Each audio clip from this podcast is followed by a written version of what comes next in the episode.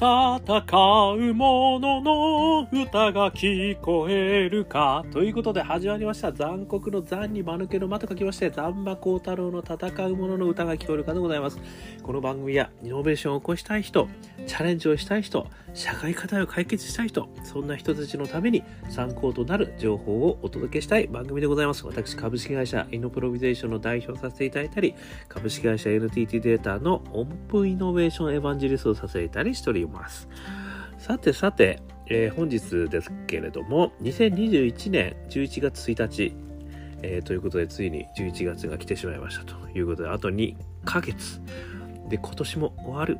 ね、信じられないほどのスピードでございますけれども、皆様、いかがお過ごしでございましょうか。えー、今日はですね、えー、そんな中、ユバル・ノア・ハラリさんに人類最大の発明は協力強力にあることを教えていただきました。もう一回言いますね。ユバル・ノア・ハラリさんに人類最大の発明は強力にあることを教えていただきました。ということでですね、今日はお話をしてみたいというふうに思います。えー、ユバル・ノア・ハラリさん、皆さん、あの、これは聞いたことあるんじゃないかと思うんですが、サピエンス全史というですね、ものすごいあの上下感、分厚い本ですね。で、これがあの人間が、えー、どのようにしてこう、えー、何を獲得して人間たるものになっていったのか。そしてこれから人間はどこへ向かうのか。まあそういったことがですね、もう様々な史実をもとにですね、分析、そして示唆溢れてあの書いてある。しかもこれの漫画本まで出てるというですね、非常にこう人類史上、まあ、あの、残る、えー、書籍ではないかというふうにですね、私も思ってますし、世界中でも大ヒット、爆発してるものなので、あの皆さんも読んでる方もいらっしゃるんじゃないかというふうには思うんですが、そのハラリさんがですね、実はですね、高校生と討論会やったんですね、これね。これがですね、実はちょっと前なんですけど、NHK の E テレ東京 ETV 特集1000ですね。えー、サピエンスとパンデミック、ユバルノア・ハラリ特別授業ですね。2021年10月30日、これがあの1000ということなんで、要は再放送ということですね。またつい最近も、私も実はリアルの時にも確か見てたような気がするんですけど、まあその時にはですね、もう思ったこと全部忘れてちゃってたんで、今日、今回もこれ見てです。すげえなと、この番組。この特別番組すごいよということが改めてあの思ったので、まあ、その一部ですね今日はですね私がピピーンときたそのポイントをですね例のイノベーター3要素も含めましてですねあのちょっと皆様にご紹介したいと、えー、いうことでございます。で、あの、まあ、サピエンス全史の方はですね、このユーバルノア・ハラリさん、出版社が川出、川出っていうんですかね、川出出版社、2016年9月8日ですから、もう5年前なんですね、あれ出たのね。なので、あの、漫画の本とかも出てますので、もしよかったらぜひこれも見てください。これもものすごい読み応えあるし、めちゃくちゃ面白いから、あのちょっとまだ読んでない方は羨ましいぐらいな感じですよね。ということでですね、で、この高校生がですね、この ISAC っていうんですかね、ISAK の高校生たちということなんですけど、どうもですね、国際高校みたいな、国際高校。で、世界中のいろんなところからですね、そのリーダーになるために、え、この高校があのどう作られたということでもう本当にいろんな例えばアフガニスタンとかからねあとはカナダとか、まあ、まもちろん日本にある高校なんですけどこれジャパンだから日本にあるのかな？いろんなところにあるのかもしれません。このアイザックというですねあの世界のリーダーを作る高校みたいのがあってですねそこにみんな集まってあのやられてるんですよね。まあ当然こう英語でこういろいろやられてるんですけど。こんな高校あるんだってとこがまずびっくりしたとともにですね、ここに集まってる高校生恐るべしと思ったらもう、もういろんな恐るべしがありすぎてですね、すごい番組になってます、これ。ね、ぜひ見てください。ということで、その番組でですね、あの、私はもうめちゃくちゃエキサイトをしてしまったんですけど、まあ、一つだけあの今日はね、えー、私がトピック紹介させていただきます。このあの、まあ、ご存知の方はご存知だと思いますけどユバルノア・ハラリさんの「サピエンス全史」の中にはですね人類の成し遂げた3つの革命っていうのがあるんですね。それが認知革命農業革命科学革命っていうのがあるんですよ。でこの認知革命っていうところがですね今日は私はあの主に取り上げてお話ししたいんですけども、まあ、逆に言えば農業革命っていうのはこれは支配が生まれたって言ってるんですね。で科学革命は、まあ、まさに科学が生まれてで人類が今までと全く違うスピードであの動き始めてる。でそれはもう神のような領域に行こうとしてるみたいな話になってるんですけどこの中でですね認知革命が一番最初に起こってることなんです。これが私やっぱ全ての肝になってると思ってるんですよね。人類というものが生き残ってきた、まあ、ここまでですねそういう意味では地球上を、まあ、ある意味ね支配してる。というようになったのはこの認知革命が始まりだったと言ってるんですよね。でその認知革命のポイント。これはですね何かっていうと1つ目。フィクションを作る力なんですよ。要は人間は想像することができるっていうんですよ。想像してあのドキュメントじゃないんですよ。ドキュメンタリーじゃないんですよ。ねフィクション。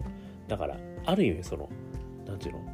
創造物想像してありもしないことを作ることができる。それがまずは認知革命の大きな一つ目のステップなんですよ。フィクションを作る力。そして二つ目そのフィクションを実現するもしくはフィクションに到達するためのストーリーを作る力。って言ってるんですよ。つまりフィクションという目標みたいなねものがブワーってきてでそこに対してるそこに到達するためのストーリーこれを作る力が力を得たって言ってるんですよね。でそれによってここが一番ポイントです。協力し合える力を持つことができたって言ってるんですよ。この協力し合える力を持つことによって人類は他の動物たちが全くできないことを手に入れたって言ってるんですよね。つまりその協力。もしくはねこれ確かねあのもう別の本であの何でしたっけ嫌われた勇気かな。あ嫌われる勇気か。嫌われた勇気じゃないわ。嫌われる勇気かなんかで人類最大の発明は分業にあるって確か言ってたんですよね。まあこれとほぼ同じなんですけど協力にあると。協力っていうのはあのコラボレーションですね。協力。みんなでこう助け合うことができるっていうこういうことですよね。ですからこの認知革命っていうのはですね人間がフィクションを作りそこに至るためのストーリーを作ることによってみんなが協力できるようなものを作ったっていうことがこの認知って言われてるんですよ。認知革命。こういうことなんですよね。なのでそれがあのまさに人類が他の者たちにないものを作ることができたと。他の人たちはみんな他の動物たちはみんな単体なわけですよね。いくらねあのアリンコとかああいうのがあってもやっぱりこう人間のこのみんなでこう協力し合うというところまでは到達できていないんですよね。それがやっぱりすごい力を生むことになったということなんですよね。これってめちゃくちゃ深いことですよね。確かにねこれはまあなんとなくはねみんな思ってると思いますが改めて言われるとやっぱりこのポイントこれが人間たるゆえん、ね、人間たらしめてるもの っていうねことだってことをこうまあね認知革命の中で言われてるってことなんですよね。でこれをですねあこれってちょっと待ってくれよと、ね、私が唱えている、まあ、勝手に言っているねイノベーター3フレーム3要素でこれ解釈してみるとですよ。1つ目のイノベーター3フレームっていうのはパッション大義仲間なんですけどね。1つ目のパッションこれは自らの内なるものからこう浮き出るあの溢れ出るエネルギーのことを私パッションって言ってるんですけどこれによってフィクションを創発してるんですよね。だ自分の中にこう溢れ出るものでこういったものがあったら良くなくない？っていう。これ良くなくない？っていうのがこれフィクションなんですよね。こんなものがあったら良くなくない？でこれって内なるものから出てくるんですよね。でこれがパッションにこれは該当するんじゃないの？と。そして大義ね。この大義っていうのは必ずストーリーになってるんですよ。その大義へ向かうストーリーね。そのそれを想像するということにつながってんじゃないかと。だからパッションから内なるものからこんなものあったらいいよね。を想像しそしてそこに対するためにはこういったことがやっぱり必要だろうって。でみんなそれってこういうふうになるよなって。これって全世界の人たちを救う大義になんじゃないのっていうね。これがストーリーだと思うんですよね。なのでこれってめっちゃパッション大義。俺のこう来てるよね。とそして私がいつも言ってるこの仲間。ねそれによって仲間がついてくるんだと。言ってることイコールそして協力者が生まれるっていう。ハラリさんが言ってることに全くもって符合しちゃってるんですよねこれね。ということはですよ。ね。パッションからフィクションを創発し大義へ向かうストーリーを想像しそして仲間という協力者が生まれるということじゃないですか。でイノベーターの3つのフレームめっちゃ乗っかっちゃいました認知革命。ということはですよこれは何かっていうと人類は皆イノベーターそのものだったってことなんですよ。イノベーターって言っちゃった。イノベーターね興奮しすぎですよ。そういう意味では人類の認知革命イコールですね人類はイノベーターたるものとしてやっぱりこう生まれたってことなんですよねつまり動物や植物からものすごいイノベーターとして生まれたとそれは認知革命にあったその認知革命はパッションからフィクションを創発し大義へ向かうストーリーを創造しそして仲間たる協力者が生まれた、ね。これがねイノベーション。がもうちょっとびっくりしたもう鳥肌立っちゃった私勝手に鳥肌立ってるんですけどね。つまり人類はイノベーターなんですよみんな。だからねうちの会社にはイノベーターがいないんだと言ってる人がですねあるアンケートで90何パーセントありますけどね大企業の中で。違いますよと。ね。社長違いますと。人類皆兄弟。兄弟じゃないよ。人類皆イノベーターね。いうことなんだったってことがですね私一人で膝叩きまくりですよ。ポンポンポンポン叩きまくり。ね。ちょっとこれがどれぐらいあの皆さんの共感を得られてるかどうかは別としてですね。とにかく私は人類ってイノベーターだったんだなと思ったそしてそれの鍵は認知革命フィクションストーリーそして協力、ね、これを作ることができるっていうのは人間しかいないということがこの中でものすごい大きな動物から人間への進化の一番大きなことだということで書いてあるということだったんですよね。でですねここから高校生との議論がですねめちゃくちゃ面白いのが一つあってその中の一つ紹介します。高校生からですね世界は分断してますよねまさにあのトランプさんとかね。ああいったところの分断があると。でそれを乗り越えられるんでしょうか？みたいなね。ことをねあのバツーンとこう英語でもう質問しちゃってるわけですよ。もうオンラインでやってたんですけどね。だからもうハラリさん言うわけですね。ここからしびれますよこれ。いきますよ。一つ目。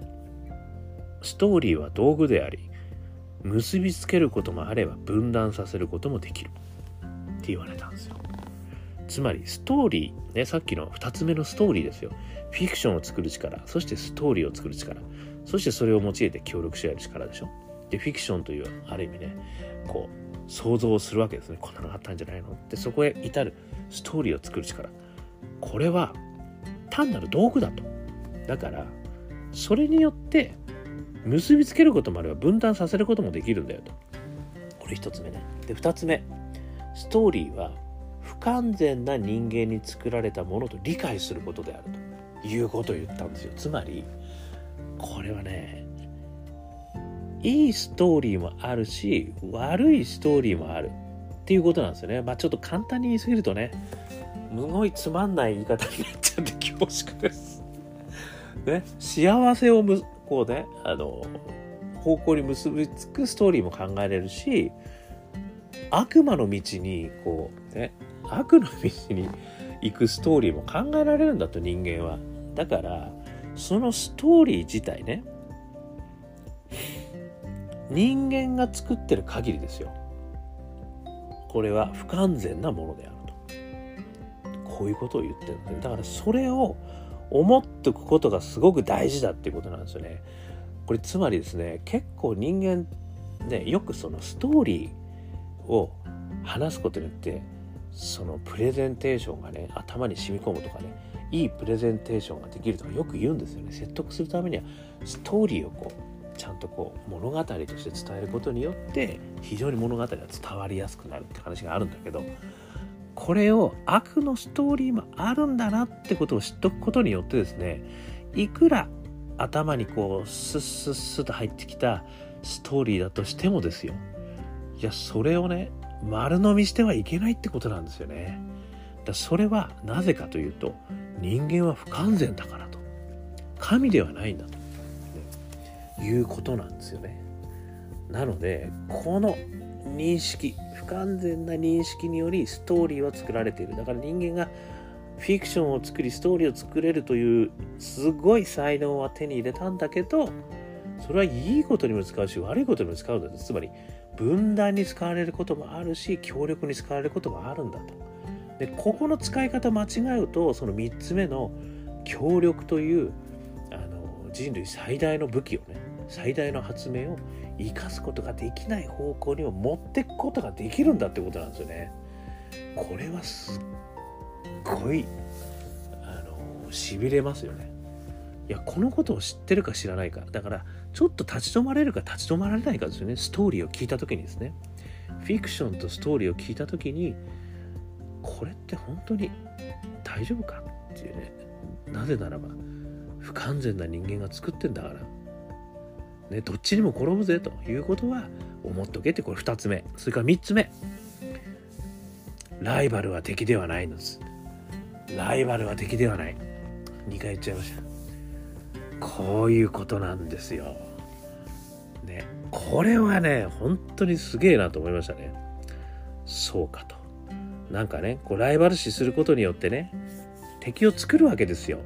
だからまあ例えばねここでねちょっと離れた話で宗教の話も出たんですよね。でその時にね他の宗教はフィクションだというと、ね、いうふうにある意味ね言うこともあるねと、ね、ある宗教の中ではね。でもね人間は神は理解できないんだと。なぜならば不完全な存在であるから。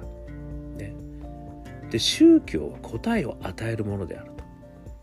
でこういうふうにするのが正しいって言うじゃないですか、ね、でも精神性。人間ね。人間の精神性っていうのは問いをするべきものなんだと。だから精神性でつながるべきだって言ってるんですよね。これは難しいけどもすごくよくわかりますよね。なのでね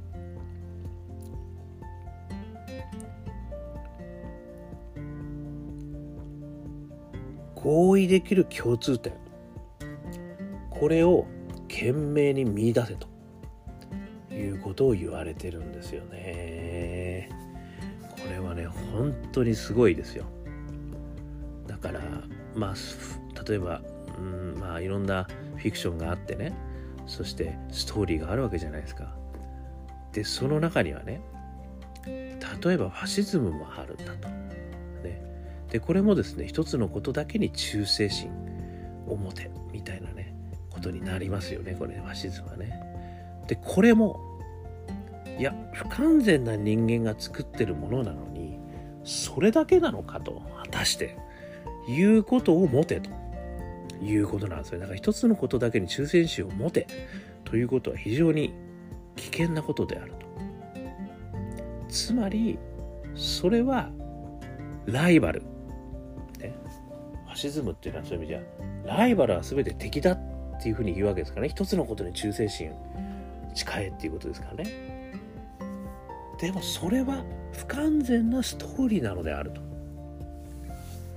だって人間はね協力し合うことが最大の武器として手に入れたものであると、ね、なのでライバルは敵ではないんだと。合意できる共通点これを懸命に見出すべきであるって言ってるんですよ。これすごいよね。もうねつまり人間ね人間認知革命、ね、これが生まれたところからフィクションを作りストーリーを作る力を得てると。ただしそのフィクションを作りストーリーを作るっていう力はいい方にも悪い方にもつながるよと。で本当はそのフィクションを作りストーリーを作る力はみんなで協力し合うものとして手に入れたものであると。ところがねそうならないこともいろいろ起きるのがこれ現実ですよね。でその現実があるとこで立ち止まれということを言ってるんですよね。なぜならば人間は不完全であるから。でその人間の不完全なことで立ち止まって合意できる共通点が必ず生み出すことができる。そういうフィクションとストーリーを新たに考え出せと言ってんじゃないかっていうことですよね。この辺はねもうほとんど私解釈にしてますね。私が勝手に解釈してます。なのであの怒らないでくださいね。そういうことじゃないっていう人もいるかもしれませんけど。でも私はそう思った。ね、だから何か分断とかがまた生じた場合にはそれを超えるためのフィクションとストーリーを作るんだと。それができるのが認知革命を得た人間であると、ね、だからファシズムとかね。まあそういったなんか一つのものだけ信じろっていうことになってるとちょっと考えろと。一旦。ピピンと来いと。ねその時に。なんかもしかしたら不完全な人間性出てんじゃないのそれを乗り越えるのって本当にないんだっけっていうね。ところのフィクションストーリー。それをパッションと大義を持ってね仲間を連れてやっていこうってね、まあ、私の方にガデン飲水する必要もないんですけど。まあそういうことなのかなというふうに思いました。ね。めちゃくちゃこの高校生とのねこの高校生の素朴な質問すごいやっぱりね。もうドストレート言ってますからね。それに対してドストレート返ってきたっていう。いやしびれました。でですね最後。ね。これもね本当にしびれる言葉を若者に残しました。ねこれハラリさん。いきますよ。最後にね若者へのメッセージ。言われたんですよ。この中で何言ったか。一つ目。若い人は年上の知恵は当てにならないよともこれからは。なぜならばどんどんどんどん変化し前例のないせあの時代に入っていくから。若い人は年上の知恵が当てにならない。で2番。我々。これハーリーさんですよね。ハーリさんの世代ですよね。それは若い人の助けが必要だと。これちょっと昨日の話にあの結びつきません？昨日覚えてます？あの東大のね教授。松村先生。松尾先生だ。若手を信じるエコシステムが大事だって言ってたんですよ。おい結びついちゃったハラリさんと松尾先生。同じこと言ってると。ね。聞いてください昨日の放送もねそして3つ目みんなが力を合わせて人類共通の問題を解決すべきだと。ね、つまり、ジェンダーの違い、まあ、ジェンダーじゃないわ、なんだ、世代の違い、ね、もちろんジェンダーの違いも含めてますよ。つまりいろんな人たちがもう力を合わせて人類共通の課題を解決しなきゃダメなんだと。それはもう未来が見えない時代だから。ね。要は今までは年配の方々の知恵をね使って若い人たちがそこに学びながらあのやっていく時代だったけどもうその時代終わっちゃったと。そうじゃないともう。いろんな不確実なことがどんどん起きている、ね、科学革命によって。もういろんなコントロール不能なことができていると。でそれをやるためには実は若い人のもう助けが必要であると。そして若い人もねおじさんもねもういろんな人、ジェンダーもね、みんないろんな人が力を合わせて人類共通の問題を解決していくべきだってことをね、最後メッセージで言われてました。ね、私はもうここで、さあ、共に世界を変えていこう。Let's change the world together! もう叫んでました。ね、この言葉はね、あの知ってる人は知ってるかもしれないですけど、私はあの、2年前にはずっとこの言葉を叫び続けてた久しぶりに登場。いやーもうねほんとハラリさんとこの高校生の会話しびれましたよ。もうとにかくですねあのもう高校生のこのアイサックの高校生すごいんですよ。ねあのまあ論理的だしね世界を憂く課題もみんなこう捉えてるししかもアフガニスタンのねから来てるあの方々はねあの自分の国の課題感もねお話しされてたりね。もうねでしかもいろんなね国の方が入ってるからそれぞれの課題感がねもうそこで共有されてるんですよ。でそこでみんないろんな議論をし始めるからめちゃくちゃ、まあ、私の息子も入れたいと思いました。息子いないんだ、そういえば。ね。結婚もしてなかった、そういえば。ということでね。すごかった。そしてこのユバルド・ア・ハラリさんがね、もう間髪入れずにこういうことをビシバシ言ってくるね。すごいね、この人。なんか頭の形がやっぱりこうなんかすごいいい形してるんですよね、丸くて。大きい、なんか頭が。やっぱりね、違うんだなっていうふうにちょっと思っちゃいました。ということでですね、あのー、ぜひぜひ、ね、私が今日言いたかったのは、まあ、ユバルド・ア・ハラリさん。人類最大の発明は協力にあると。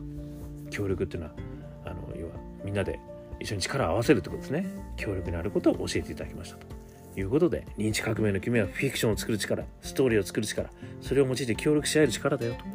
これはイノベーターの3フレームで解釈するとパッションから出てくるものでフィクションを創発し大義へ向かうストーリーを創造しそして仲間たる協力者が生まれるよ。ということは人類は皆イノベーターであったと。